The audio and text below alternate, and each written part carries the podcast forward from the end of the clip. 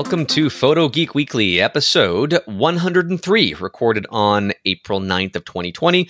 Uh, the show where I, uh, I'm your host, Don Komarechka, and, and I geek out about the photo industry news that happens to come across my desk on a weekly basis. Always joined by a co-host and uh, the mvp of co-hosts the guy that has been here the most and uh, opinions that i value quite greatly is steve Brazill. Steve how you doing man? I'm good. How are you my friend I'm good. I'm good. I'm uh, you know adjusting to the new normal of uh, you know everybody always being at home and having a preschooler running around constantly, uh, you know, transforming me into a princess or a unicorn or sometimes a unicorn princess. Um, it uh, it's very memorable times to say the least. But I, am uh, sorry, I don't believe it unless I see photos. Uh, I don't. And specifically, the unicorn princess is the one that I want to see. I the photos of that don't exist. You'll just have to take my word for it for now. But it's going to happen again, and I'm sure a photo is going to be snuck by somebody. Um, but yeah, we're we're having a good time uh, here, just trying to. Uh, well, let me let me tell you, because I was a stay at home dad for years. Cherish this time. Oh yeah. Uh, you know, there pe- people look at this as very negative, but the truth of the matter is there are some amazing things and advantages to being at home all the time, such as watching your your daughter grow up. Uh, and I I agree. Uh, my productivity has taken a huge hit, uh, but uh, still things are getting done. And uh, even today, uh, I just published my, or, or, rather, DP Review published on my behalf the sec- second episode of my new series on the nice. DP Review TV network, and it's all about bokeh. And I have been receiving some flack as to how I pronounce that word because that's not how it may have been pronounced by somebody who is natively speaking it in Japanese. Um, but uh, suck it up, people, and live with it because people pronounce words differently when they're adopted by different languages, yep. uh, even in different dialects of the same language. And uh, you all know what I'm talking about. Even within different cultures in the same area. Exactly, and you know, it's uh, language is a very fluid thing. I mean, that's why we're not all speaking Shakespearean English right now, even though that's technically modern English, uh, which is much different than Middle and Early English. So uh, that's anyhow, why I don't pronounce your name Don. I pronounce it Jim.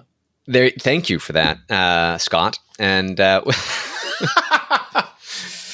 and we'll we'll carry on, uh, but the um, uh, the the episode is I'll actually put a, uh, a, link embedded in the show notes at photogeekweekly.com so you can get easy access to it there. But take a look uh, and give me some comments, some feedback because it's surprisingly easy to create really interesting out of focus details that you know, I, I, specialize in macro photography, sure, but this could be useful uh, on many different scales so long as you get creative and find ways to adapt it. Uh, with macro, the background is often as or more important than the foreground because it frames the subject. It's the entire stage for your actor. Uh, and an actor without a stage, it might still work in some cases, but you always have to consider all of the elements that are going into an image. Uh, and there's some pretty fun ways to control that, I think. So, so okay. Before we get into our first story, I have to follow up on that. So, do you ever, as you're doing macro photography, do you ever choose because you obviously have 9 million different macro you know lenses and combinations thereof. Do you ever choose a specific lens? You've got two lenses that could take a similar shot for what you're going to do but you choose this one over that one because of the bokeh or because of the blade pattern that it's going to create on high, anything like that yeah, well, I mean, if if I'm playing around with something like soap bubble bokeh, which is where um, the out of focus elements have a brighter edge around them than the center part of the out of focus elements, and uh, usually that happens when lenses are shot wide open, uh, or maybe they don't have aperture blades at all if you're reusing a, an old projector lens or something. Uh, and so it's circular. So you get this circular bubble type shape. And sometimes that's desired. Um, but I've got, um, I've had some really fun results with my Canon MPE 65 millimeter lens that has um, hexagonal bokeh because it has a six bladed aperture. And when I've shot some freezing soap bubbles, having speckles in the background that are out of focus be hexagonal actually lends its uh, you know look to snowflakes and those crystals, which are all six sided. They are hexagonal as well. So yeah, there's right. consideration to be made there for sure. Um, maybe I'm shooting not because I want the background to have any noticeable um, specular highlights uh, that are creating these effects. Uh, in which case, I will choose a lens that will create a, a much smoother background. The uh, IRIX 150 millimeter macro lens and the Laowa 100 millimeter macro that I've been testing behave that way. So it's an artistic choice, and you just have to choose the right tool for the job. Gotcha. Uh, speaking of macro lenses, I'm going to add a couple to my portfolio here uh, if I win the lottery. Um, Two lotteries. So, uh, a new lens announcement from Cooke. A lot of people that might not have heard of the company Cooke. They are based out of the UK. They make cinema lenses and they make really good, uh, desired cinema lenses if one can afford them. So this is from a News Shooter that's reporting this. I couldn't find it on uh, the regular blogs that I normally look at because this is a niche product. Uh, it says that Cooke Optics has announced uh, new focal length lenses in its S7 slash I and anamorphic slash I full frame plus ranges. The large format uh, S7i range now gets a 300 millimeter and three one to one magnification. That's life size, so it's macro, uh, full frame plus lenses. And so that's a 60 millimeter, a 90, and a 150 millimeter, and they form a new branch in that S7i. And family. the one to one is a standard, like if you think of a Canon or a Nikon, you know, 100 or 105 or 60, it's a standard magnification for macro. Well, and that's where the word macro actually comes from, because macro means life size. Uh, that's why it's like applied to terms like macroeconomics and things that have nothing to do with small things. Right. They have things to do bigger. Um, and so at one to one magnification, if I were to photograph a ruler that has millimeter markings on it with a full frame sensor, I will see 36 millimeter markings because my sensor is 36 millimeters across. Whatever the object is that I'm taking a photo or in this case video of appears in reality the exact same size on the sensor. Um, a better analogy would be in the film era if you were to photograph a coin at one to one life size and then take that developed frame of film and take that coin and hold them up to each other and they will overlap and fit perfectly. Um, so that's that's where macro comes from, and one to one has always been uh, the tradition. Uh, there's no reason why a lens has to only go to one to one in terms of the close focusing distance. A lot of lenses now are going well beyond that. Laowa uh, Venus Optics has a bunch of their lenses in the Laowa lineup that uh, that go all the way to two to one or beyond. Um, so that's always changing. But it's interesting to see that cinema uh, lenses typically don't focus that close. And there's different ways to get there, especially with anamorphic lenses. You need to put diopters on the front, or um, in regular optical designs, you might be able to put extension tubes on the back. So it's nice to see that they're building that into to the product. Um, but Steve, at what cost? There you go. Yeah, the So- cost the the cost is I looked up Cooke lenses in general. And the cheapest one I saw I think was 10 or 11,000 dollars US. And the average one was 32 or 35,000 dollars US.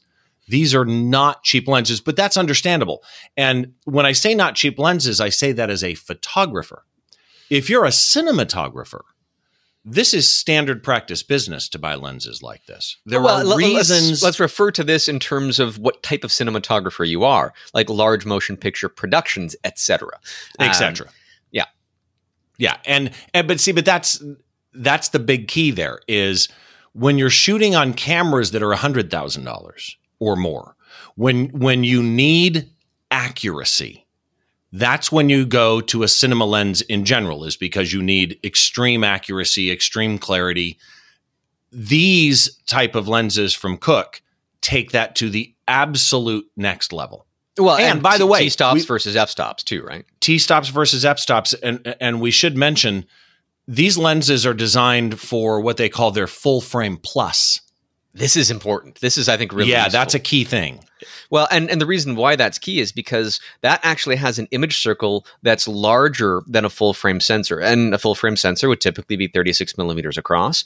These have an image circle um, that is, uh, they, they mentioned 46 uh, millimeters uh, in, in diameter.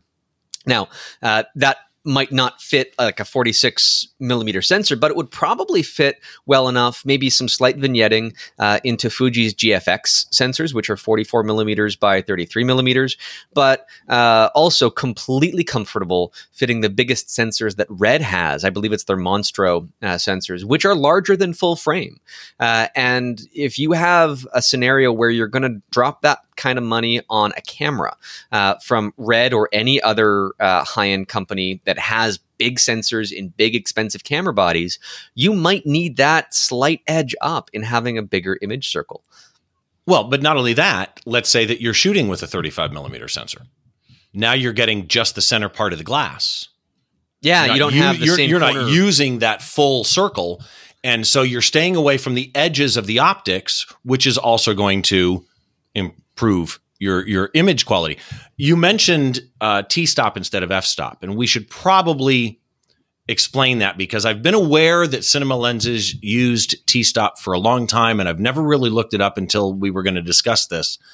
And it's actually interesting. The T stands for transmission, and the best analogy that I heard was, and when you look at these lenses, if you actually go to to newsshooter.com, the link that we're looking at this at, and you look at the lenses, all lenses have like photography lenses an f-stop breakdown but it's rather rough. They're not super precise. These have a rather precise arrow and a breakdown of the f-stops and the idea of a cinema lens because unlike photography where i shoot a moment in time or regular kind of consumer prosumer or even lower level pro videography if you're shooting a major motion picture and let's say i'm shooting the motion picture you know 1917 and I have to reshoot the same scene over again multiple times over multiple days.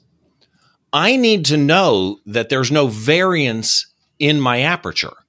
Well, a T stop is extremely precise so that day to day to day to day, if I choose T4, T3.3, T2.5, like these macro lenses, uh, the 300 millimeters of 3.3, it's always going to be the same exposure Whereas a normal lens that we think of as photographers will have some variance. Well, and I think the variance comes more in when you have a non prime lens, when you have a zoom lens, right? Where um, an f-stop is the light that's coming into the front of the lens and not the light that's being transmitted all the way through to the back. And so when you change the focal length of a zoom lens, you're changing the optical arrangement. And uh, the inside of lenses are always painted like a matte black, or they've got some felt or something in there to absorb light because there's always going to be some light that hits the edges and doesn't actually get transmitted through. And that amount of light, as you change the zoom of a lens, will also change. And so that affects the amount of light that actually ends up through the backside, um, which will change your exposure. But even uh, even on a prime, a cinema lens, a T lens is going to be more accurate. If you set a T lens five days in a row at T three point three, and you set a an f stop lens at the exact same aperture five days in a row, you'll have more variance on many different levels. It's quality control, it's a number of other things. That's why they're $35,000. Well, and part of it too is people don't usually associate focus with focal length. But when you change the focus on a lens, you are also slightly changing the focal length of the lens. Um, and that will uh, change the field of view of the lens, something that is often called like focus breathing. And we've talked about that on this podcast before. Uh, so even on a prime lens, your focal length is variable. It is not a static thing. It changes when you change your focus. Uh, and so, again, to your point, that uh, if you need that accuracy and you're being paid uh, the the really big bucks that uh, Hollywood or um, anybody doing high end documentary work that just they they need to have this. If you need it, it's there. Uh, and it's a supply and demand thing. If they can survive selling these things at that price point, uh, because it is the best that it can possibly be for the job, then the people are going to pay for it. Uh, at least well, and, people and think about major motion pictures nowadays are over hundred million dollars on a regular basis, and an inexpensive, you know, Blumhouse movie is still 10, 20 million dollars. Thirty-two thousand for your lenses is nothing, especially when you consider if you do have mismatches in shooting. Paying an editor or a lab to fix those in post is much more expensive, both on a time and skill level. Well, and you don't throw them in the trash when you're done filming the movie, right? Exactly. I mean, They're it's an- assets. it- it's it's an asset that continues on from project to project, and so now there are more assets for people uh, that are doing those productions to take a look at whenever those. and by the way, they're start up again. attractive lenses too. The- I I don't know what it is I mean, about the yellow writing on the awesome. black barrel. It just they're beautiful. They are drool worthy lenses, and I I don't know if I will ever have one in my hands, and if I do, I will be so afraid of breaking it. Um, but uh, they they are a thing of beauty. They are They don't mention weight. I wonder how much they weigh. uh, probably a lot. I, I'm I- it- guessing. it- the the weight is no concern, just like the cost is really no concern at the end of the day for these things. So Yeah. Um, but hey, there you go. Cooke, C O O K E, a lens company you may have never heard of before. Go down the rabbit hole, check out their website, and see some optics that have never been on your radar.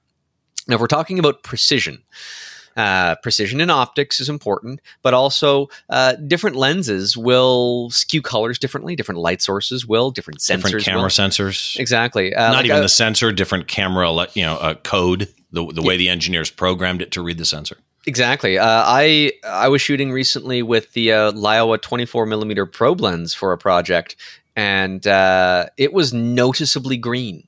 Uh, like it had a, a, a color cast on it. And yes, it's a trick lens, and I don't know what they had to do to make the lens even function at all because it's a, this weird, like gun barrel looking type of lens. Um, but uh, yeah, the colors weren't completely accurate coming out the other side of that and I've got a suite of uh, color calibration tools. I've got from uh, from X-Rite.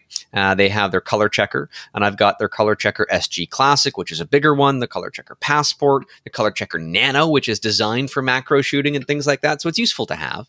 Um, but somebody else has come on to the stage here. And but by the way, uh, X-Rite's not the only person that makes these. There's other companies that do make calibration equipment. Um, and uh, now we have a monstrosity of uh, of a calibration target here from Petapixel. A photographer creates an advanced color chart that blows away everything else on the market. Do you want to take it from here, Steve? Well, the the photographer that created it is Hugo Rodriguez, and he calls it the HR1 Super Chroma. HR clearly standing for Hugo Rodriguez. It's going to be available after the lockdown. I think he's in Spain. I think is what it was. Yep. And as soon as the lockdown in Spain is done, it will become available. It's going to be 350 euro or 381 dollars US. And here's what's in well, there's so much about this that's interesting, really. It's based on three years of him working on it. So he's actually been using this himself over the years and tweaking it. He's got 17 years experience doing product photography and commercial photography. And it's designed for so let me back up. For for you and I, for the average photographer, like I've even used color checkers, and there are times shooting concert photography that the lights look weird, and I'll just reset it to my you know standard color checker profile, and the colors do become more realistic, and yet still retain that live music feel. This is designed for e-commerce, artwork reproduction, and for those people that have never used something like a color checker, let me just explain the idea if you're photographing, I'm going to use my my favorite example for this. If you're photographing a commercial campaign for Coca-Cola, well, the red on a Coca-Cola can is very specific. It's a And- Pantone. Uh, uh, it, it is defined very specific, not just even by RGB values. It is No. far more. It's defined by the specific wavelength of light. Yeah. uh, that is For a lot of those products, back. they wouldn't use a CMYK equivalent even. If they're printing it, they're going to do separate Pantone colors for that print to match it exact. You know, another example, there's the old story of Steve Jobs calling uh, the head of Google at the time and saying, you know, I don't really like the color on your icon. Colors matter at that level. The idea of this is so that if you're shooting uh, a makeup model and she's wearing MAC makeup, well, MAC makeup has these weird names and those colors need to look like they're really going to look. You're shooting a clothing line. You're shooting a car company and they've got names for all these paint colors. Oh, colors. you for know, like a, a cherry red that has to be exactly that cherry red because if Arctic somebody's silver, right? whatever whatever that is, it's a slight hint of blue on it. But if that doesn't come across exactly. in the image and somebody buys it and they don't have the proper expectation when they're buying it and it's something different, then that matters at that level, right? so explain then uh, you take it from here and explain why this is better than a color checker, which let's be honest, everybody's shooting Coca Cola right now. Most of them are using one of two things, probably a hutch color or a color checker. Right. And so uh, more patches, I guess, would generally be better. And that applies to a lot of calibration. It's what I do with my printer, um, it's what I do with my monitor. I've got the option to choose small, medium, and large uh, sets of sample uh, of, of, of samples. And I always choose the large one. It takes longer. Um, sure, but uh, for me to just walk away from the computer and go make a sandwich and come back, I mean, it's fine. And I, I don't calibrate daily, as some people uh, in really uh, critical scenarios might. But uh, more patches is better, but by that by that logic. But there is a law of diminishing returns here. So if you double the amount of patches, you're not going to double your color accuracy. If you're already calibrating to any level, you're going to be pretty solid. That's um, my point. Uh, and it it depends a lot on so many different like i don't know what kind of material this chart is going to be made on. I know that uh, with X-Rite they painstakingly make sure that their uh, checkers are spectrally neutral.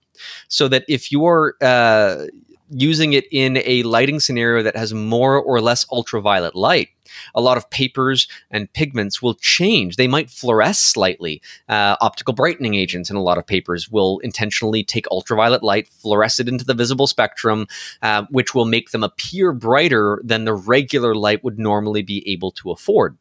That's why if you take a piece of a cheap copy paper and put it out on the snow, it looks blue against the snow because the snow is spectrally neutral, but the paper is not. And that well, applies- and when you buy paper, even it tells you a, a brightness value.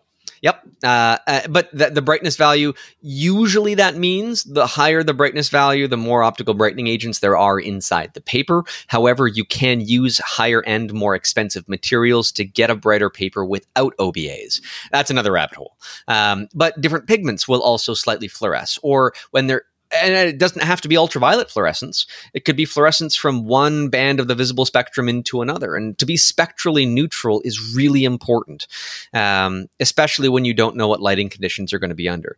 And the more patches you have, with more different colors, the more difficulty you will have making sure that every single one of those colors is spectrally neutral based on the pigments that are going into it uh, and based on the paper that it's applied to. Um, but here's the thing: I'm assuming based on the market he's going for. So Hutch Color runs four to five hundred dollars depending on where you look. Hutch Color has six. Well, let's start with Color Checkers, twenty four swatches. Mm-hmm. Hutch Color's six hundred and fifty, over six fifty. HR1 Super Chroma 999 and they're more evenly distributed.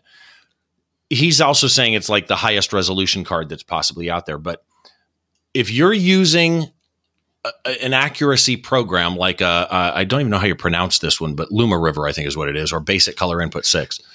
If yeah. you're using something like that, and you have to be using something like that right now for this, right? And that's a really good point those programs can actually take the amount of data you're about to give it and use that. And he's got a big quote in here about, you know, how being evenly distributed matters. But here's what I thought. When I had Moose Peterson on my podcast and we were talking, we got into this conversation a little bit about the fact that because he shoots nature and wildlife, he doesn't shoot nature and wildlife as art. He shoots nature and wildlife as documentary. He wants to document the creatures that are out there. So he wants whatever bird he shoots, those colors need to be real life accurate. Well, if you're shooting nature and wildlife for documentary purposes for National Geographic, if you're shooting for science, it, like I say, if you're shooting for a corporate company that has color matching issues, product photography, makeup, beauty, fashion, I can definitely see this being useful. And it's you get almost double the colors for less money than the Hutch color.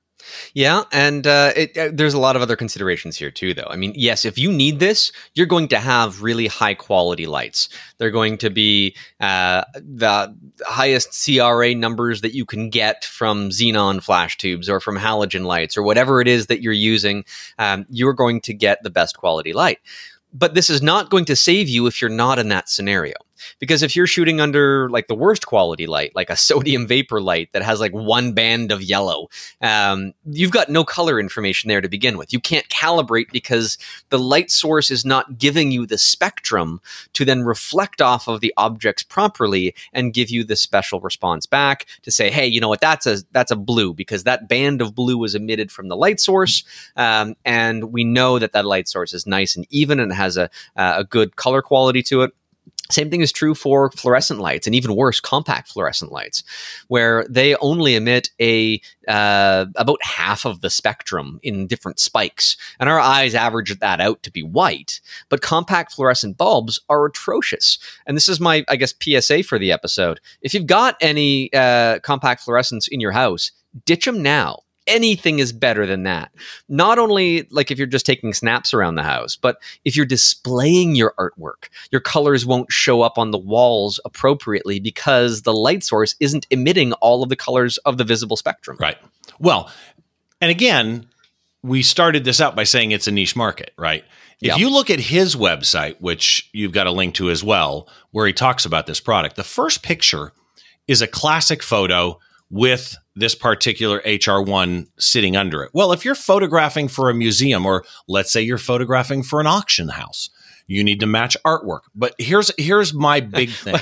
well, hold, hold on, Steve. I, I, want to reference that photo because he's putting it under the photo. Yet the lighting on the photo itself is terrible because there's yeah. shadows on either side of the frame yeah. that are changing the color of it. So even though you calibrate it perfectly, your lighting still sucks in that scenario. Well, except that if you're photographing for a museum and it's a classic piece of art in a frame, you're not going to take it out of the frame. Well, but, no, but you change your lighting to even, right? I mean, right. That, that, that would be far more uh, advantageous than. But, but go down to the picture, the, the nature photography one. Go down to the bird, yep. and click the tab for after it's used the super chroma. Now, I would actually argue, personally, to my eye taste, I prefer the standard shot.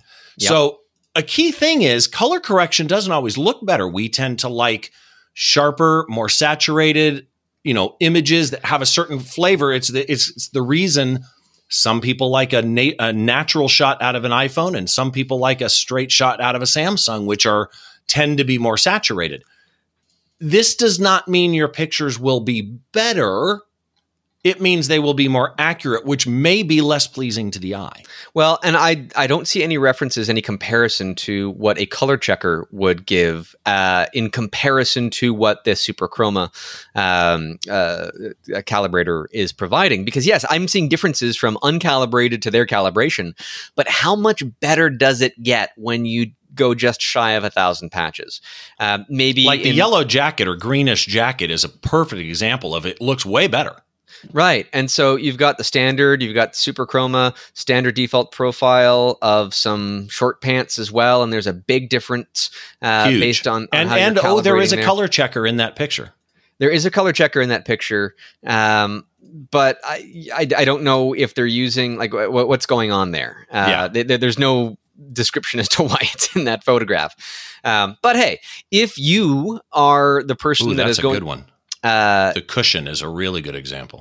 Yeah, and so go, and check these out. The, the links will be at um, at photogeekweekly.com and uh, take a look at all of this and voice your opinions. We'd like to know if you calibrate uh, when you are shooting.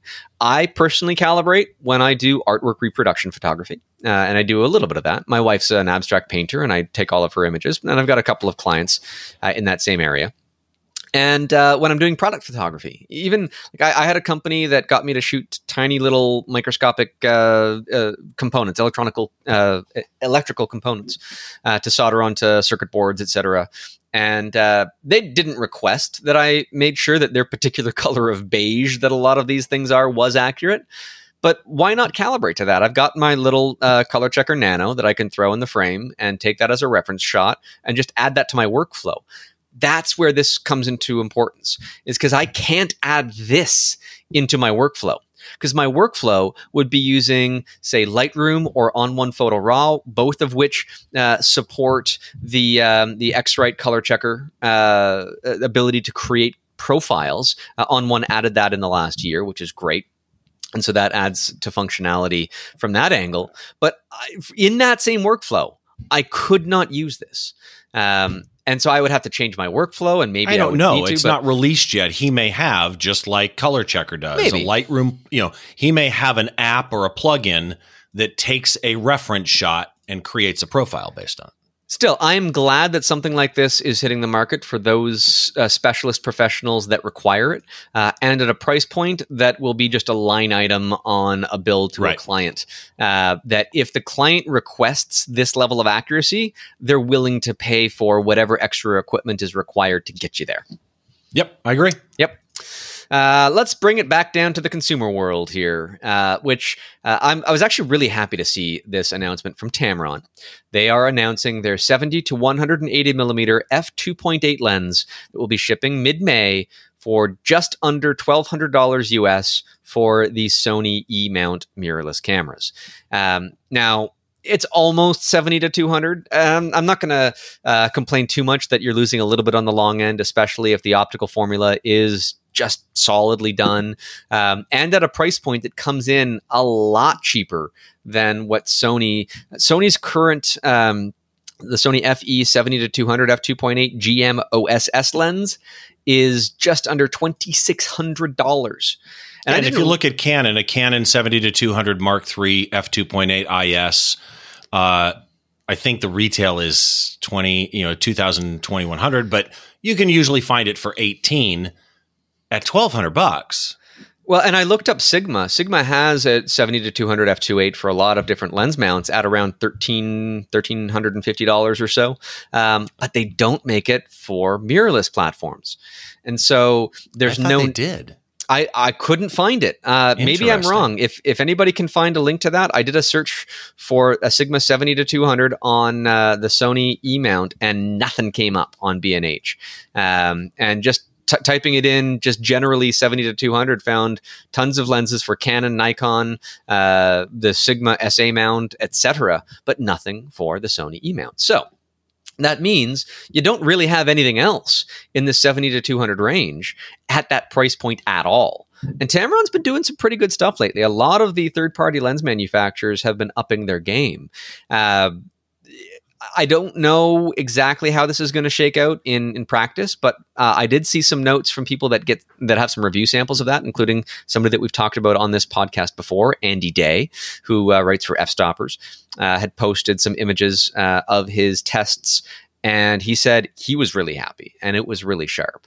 And so if you could make a sharp lens that comes in at a fraction of the price of whatever you're competing with, um, and uh, you don't need that 200 millimeters, you can be happy with 180. This actually is good news for us. You see, here's the thing. First of all, you cannot overstate. There was a day everybody that I knew would only shoot manufacturer glass, me being one of them. I'm a Canon shooter, I want Canon glass. I'm a Canon shooter, I want Canon glass. I'm a Nikon shooter, I want Nikon glass. When I still believe when Sigma came out with their art series lenses, the complaint up until then had always been their lenses are great, both Tamron and Sigma. Their lenses are great, but it depends if you get a good copy, right? The it's almost like the the quality assurance, the QA supervision was not there, and so some bad ones would make it through. Well, when they came out with that Art Series glass, which is amazing, I think the third party market lens, uh, the, the third party lens market changed. Tamron writing that as well. I think this is awesome. I do have a problem with the 180. If Sigma is selling for 1300 bucks, a really nice 70 to 200 and for a $100 savings I lose that further end of 180 to 200 uh, I don't like that I did find an article just now uh, written in January that talked about a rumor uh, of Sigma going to be announcing it. Of course, then we had all the COVID stuff, and that stopped everything pretty much. There are some interesting things in this. First of all, this is a 70 to 180 that's only six inches long, Yeah, it's 5.9 compact. inches long. I mean, it's small, and it's only 3.2 inches in diameter. So you've got, I've got it written in here somewhere. Hold on. Uh, 67 millimeter front filter thread. Now compare that to a Canon, which is 77. So you've got a much, much smaller lens. It focuses they say something weird. They said the focus distance, minimum focus distance is 10.6 inches with manual focus. So it won't do that with autofocus. Interesting. It says I mean- 70 millimeters, which is effectively 10.6 inches, but they specifically state manual. Well, I do know that um, the closer you get uh, when you're focusing on a subject, um, the longer it takes autofocus to hunt and find where the focus is. And it's easy to just look at any lens and see, okay, well, how long does it, uh, how how much uh, does the lens have to travel along the manual focusing range from infinity to like five feet? And then from five feet to three feet, then three feet to one foot. Um, the distance gets much, much greater. The distance between one foot and three feet is massive compared to the very short jump from five or 10 feet to infinity. Um, and so the closer you get, the longer things take. Um, and so it might, a lot of lenses will have a switch on the side. And I get asked when I'm doing workshops all the time, what's this switch for? Um, that switch is to stop the lens from focusing at those close distances if you know you're not going to be shooting anything there because you might miss the focus and then it takes a long time to hunt Yep. all the way through that range and it's an annoyance and you might miss your shot because of it. One thing So- we don't know about this, they say it's moisture resistant. We don't know exactly what that entails, you know, what what type Right. of a an element it can really take. True, and you know, again, you're getting this thing for uh, just over a thousand dollars, and uh, comparing that to the competition from first parties, that most of them uh, from first party manufacturers are well over twice the price. Yeah. So, Yeah. and uh, and again, I think these companies are doing cool stuff. They've they've got a oh, what is it? Uh, 150 to 600 lens. So does Sigma. I think it's 150 to 600. That's about the same price, a thousand, twelve hundred bucks. Um, they're doing some really. I mean, on Sigma's end, they also have a sport version of it that's eighteen hundred, but same concept. They're making these third party companies are worth looking at now. Yeah, they are. And, you know, uh, uh, to your point that you made about why didn't they go 70 to 200? Well, that is such a common range. Um, and whenever somebody uh, patents an optical formula, because you can't like patent the lens itself, but you can patent the optical formula itself. And because this range has been used so often by so many people, it might, and I'm just guessing here, it might just be hard to affordably create a 70 to 200 millimeter range uh, because that range is so patent encumbered. That's just a But, guess but on my do you part. really though. think going from 200 to 180 is how they kept the cost down? I mean, do you really think 20 millimeters kept the cost down? I, I don't Well, it, believe it, it would just make them not run into other people's patents. That's all. which that- would keep the cost down. Yeah, that's a good Yeah. point. Okay. Uh, so that that just you know, I- I don't know. I'm just uh, talking out of thin air here. I, I'm I'm guesstimating why that might Making be. it up as you go is a standard practice. Yes, it is. I do it often, uh, especially on this podcast. Um, but uh, if we go into our uh, our next story, by the way, this is kind of a, a feel good story and piggybacks onto one that we talked about in a recent episode um, that was not so much. So our final story for the day uh, involves Lenscoat, a company that makes uh, that normally makes uh, little coats that fit on the outside of your lenses that snugly like a beer cozy um, that uh, will add camouflage to your super uh, telephoto white lens so that it's less obvious that you're you know photographing things in the jungle or wherever it is that you go. Um, and sometimes it's just for style and coolness. And Um, sometimes it's for weather protection and things like that. Exactly. And if I were to drop a lens that has a lens coat on it, chances are it'll do better than one without. Um, I'm not saying they market it that way, but I've t- touched that material and it's a really thick, Or solid foam. if it's camouflaged, you may not be able to find it. fair enough. Fair enough. So, uh, Lenscoat, they have shifted to making face masks and they're donating them during the pandemic. Well, I, I guess not a lot of people are buying lens coats right now because not a lot of people are buying much photographic equipment uh, during this time. And so rather than just close up shop, they've retooled themselves to make face masks with the materials that they have on hand. Um, and uh, it looks like they are just going full on, making these things, not asking anything for them, donating them for the greater good of the cause. And uh, they get a thumbs up from me for that. How about you, Steve? I agree. Lens Coats out of New Jersey.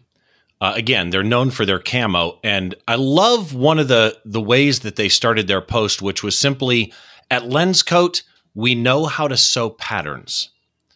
And these are when you look at the the photo of these laid out on a table, I could picture them selling these at a Bass Pro Shop, right? Yeah. It, if if you're the type of guy that's a hunter and wants a mask during COVID nineteen, you go to Bass Pro Shop and you buy these. Don't go to Bass Pro Shop. I, am not saying they actually they, they are not Yeah, there. They're not there. Yeah, they're not there yet.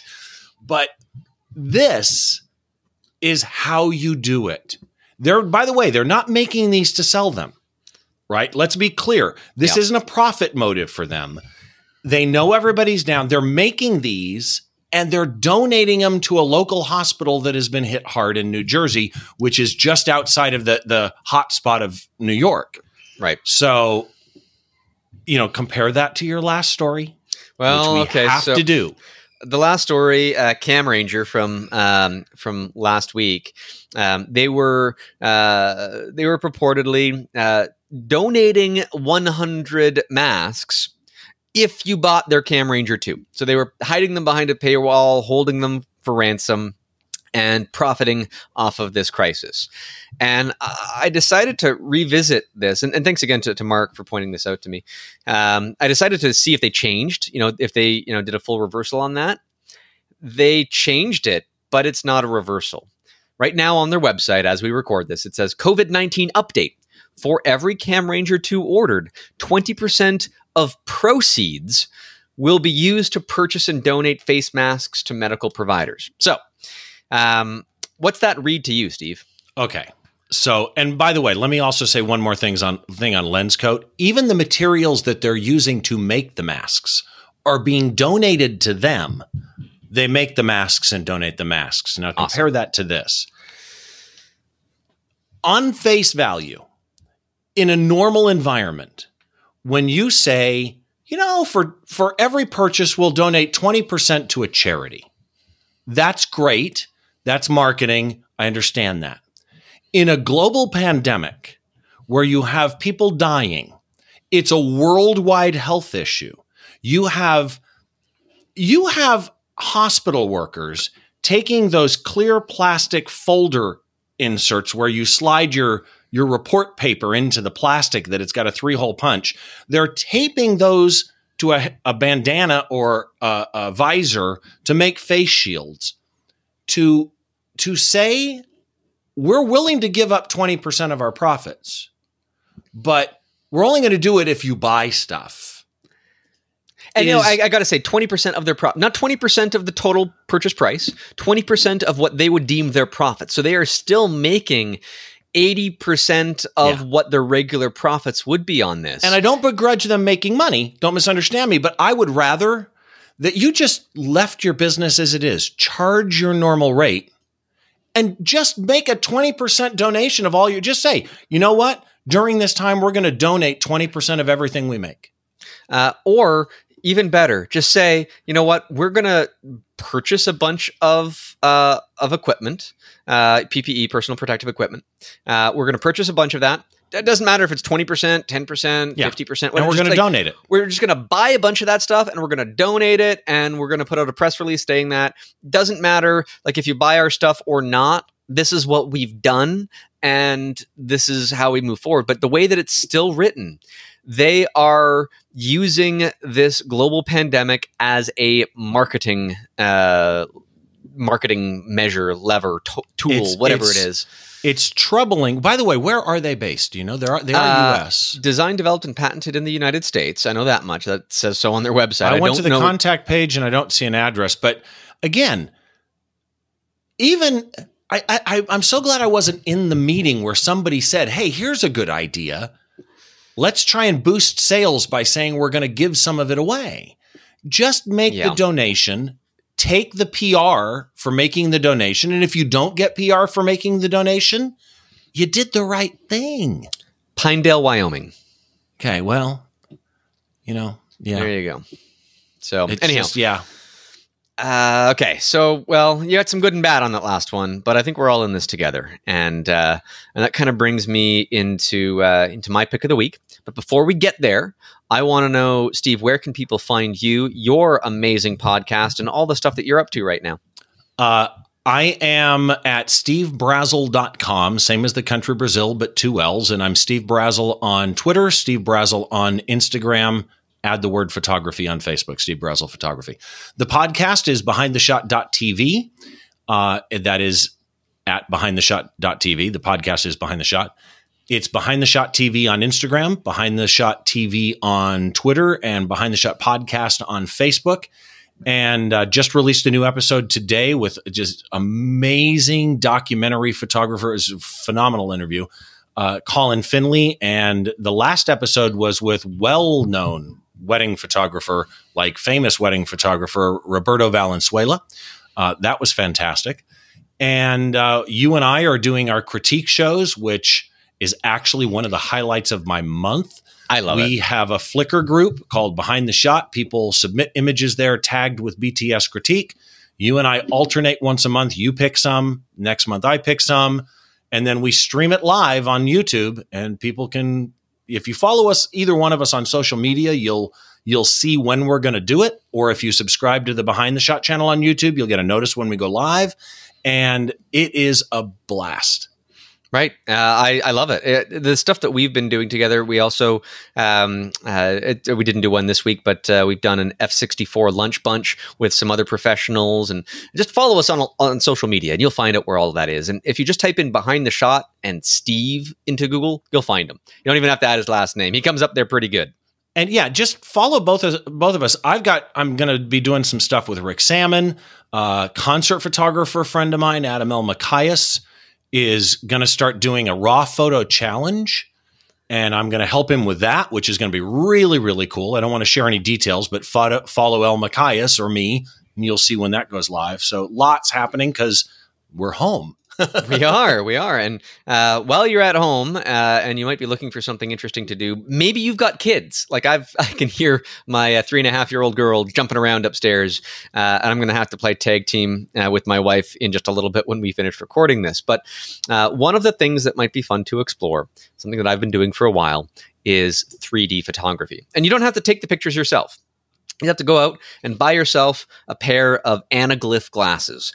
Anaglyph is not a common word, um, but you've probably put these glasses on before. One eye sees red, one eye sees blue. And images created with anaglyph patterns um, have two ghosted red and blue images over top of each other, such that when you put them on, you will see it in stereo 3D. Um, I have a number of these images from my collection. I'm going to put seven or eight of them in this post at photogeekweekly.com. You might already have some of these glasses. If not, I'll put a link on Amazon where you can buy 50 of them for under 10 bucks. You know, share them. they're just paper glasses. It's fine. I just share them with the neighborhood kids. Uh, you know, social distancing, of course. But um, you know, give and it's not just my work. Just type in anaglyph 3D images into Google, and I'm sure you will find uh, some hopefully safe for work 3D images that uh, you can share with the family and just use that as something to distract the kids for a little bit. So anaglyph glasses. Uh, 3D made super easy for just about everybody, and you could get a sample of what stuff looks like in 3D at the blog post at photogeekweekly.com in the show notes. Okay, so I just did anaglyph 3D images uh, on Google, and I did an image search. And there's, the, I, I now have to go find my 3D glasses because the one of this tiger jumping at you has got to be fantastic. so yeah, buy these glasses. Check it out. Photography has uh, 3D photography has existed since well, 3D imagery has existed predating photography. People were drawing in 3D um, and uh, and using special optics to see them before photography was even a thing. Uh, and it's not a huge thing now, but it's always so much fun, especially uh, when you have the imagination of a child and you know that yeah, it doesn't look great in like you don't have good color acuity and you got a bit of a ghosting thing going back and forth. But once you see that depth, um, it's fun. And we need to have a little bit more fun these days, Steve. I completely agree. So, my pick of the week is kind of a generic idea. And then I'll give you two examples.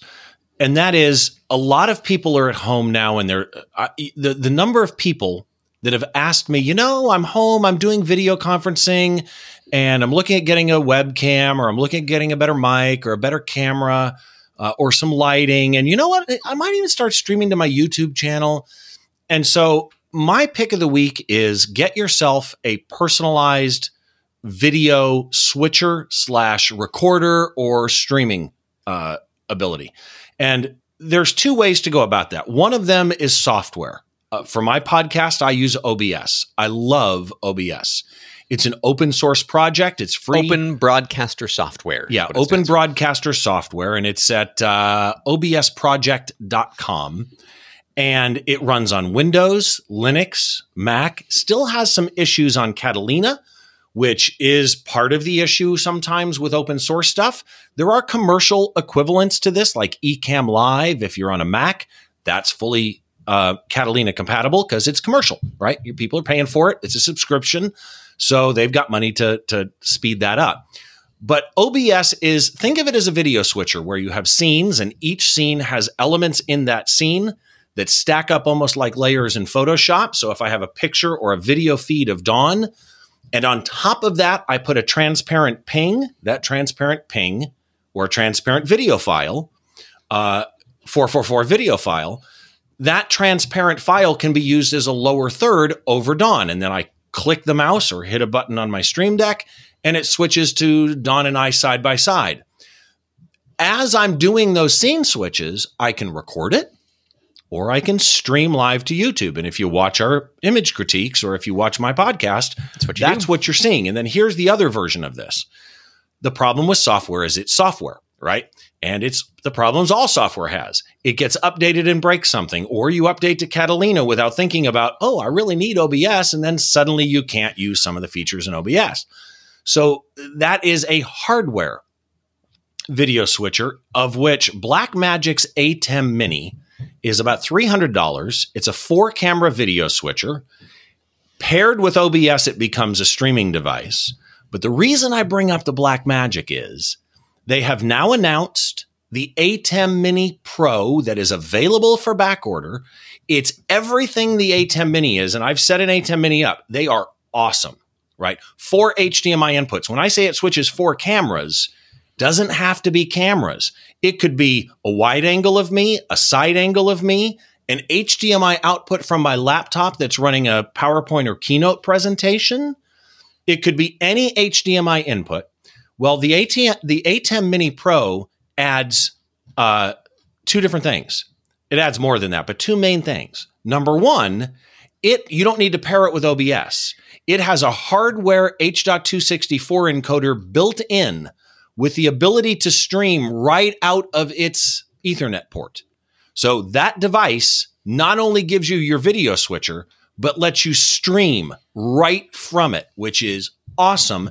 Or it lets you record right from it.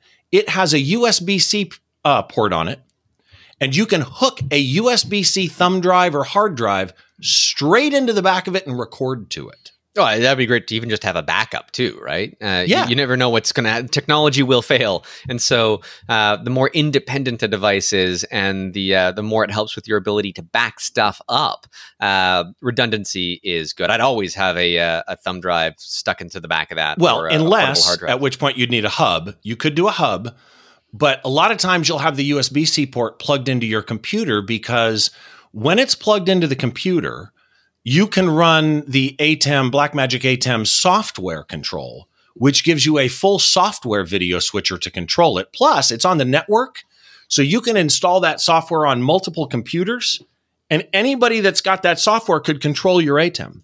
Well, now if the uh, the Mini is three hundred, what's the Mini Pro? Five ninety five. Okay. And when so you think about it, a uh, what is it? A Webcaster X2 is about three hundred dollars and that's a streaming device. It's, a, it's an hardware encoder. Th- so, this is becoming more and more important, right? Especially oh, yeah. right now when everybody is working from home, uh, or if you can, you should be. And uh, uh, and everybody's yeah. trying to start their own YouTube channel or whatever. Mm-hmm. Um, for six hundred bucks, you have a four. I'm going to say camera, but again, it doesn't have to be camera. It's HDMI anything. You have a four camera switcher that has wipes and fades and microphone control and volume control and picture in picture. The one reason I use OBS, I should say this, over, I would switch to an ATEM Mini Pro in a minute because I'd love a hardware encoder as well. and I could buy an X2. I just haven't. But the one reason that I use software, and that is flexibility. So in my podcast, I do a scene where I'm on the left side of the screen and my guest is on the right hand side of the screen with a black bar between us. It's called a two up. So it's a side, but it's it's picture in picture in a way, but it's like each of us taking up 50% of the screen. There's no way to do that with this particular piece of hardware. So it would be Don's on screen full screen, I'm on screen full screen, or some other input, or one of us is a little teeny picture in picture in a corner. That doesn't work for what I want to do. Right. Other than I, that, I know people who use an ATEM Mini into OBS. Yep. And now you have amazing control because you've got all the camera switching here. You've even got some recording here, but you can bring it into OBS if you want to, uh, to lay out anything there how free form how you want, or you could use OBS into this. And I was just looking up some of their other uh, the yeah yeah, I'm starting to lose my ability to take speak seven. now at this point. Yes, take seven. Um, the ATEM camera control panel, which is over oh, yes. three thousand dollars. But I mean, I, I'm not recommending that people go out and buy that. But man, if you drool over gear, just go to their website and see what their expensive stuff does. I mean, it is just miracle well, workers. And this six hundred dollar ATEM Mini Pro will let you control Blackmagic cameras from this. Right. And if you want to know more about this, by the way, we should plug our friend Photo Joseph.